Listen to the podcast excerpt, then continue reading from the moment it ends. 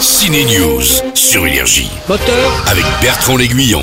action C'est de la bombe ce rôle. Killian Murphy est Oppenheimer. On l'a rencontré pour Ciné News, moteur. Détonateur amorcé La star de la série Peaky Blinders devient donc le créateur de la bombe atomique dans le nouveau film de Christopher Nolan, un biopic consacré aux scientifiques. C'est aussi un personnage qui a obligé l'acteur à se surpasser.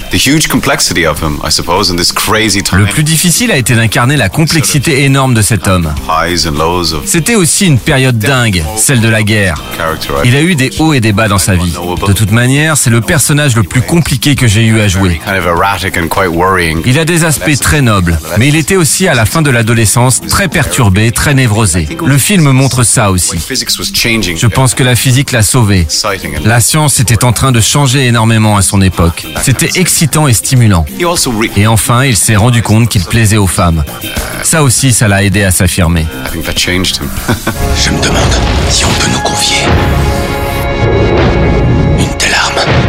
Série Oppenheimer, difficile à suivre parfois, pas autant que Tenet, heureusement. La BO est souvent trop présente. Voilà pour les vacheries que j'avais à dire sur le film. Reste qu'Oppenheimer est un film historique pas simple mais enrobé dans du grand spectacle et servi par un casting génial. Voilà, j'ai tout dit. Non, bon film à tous.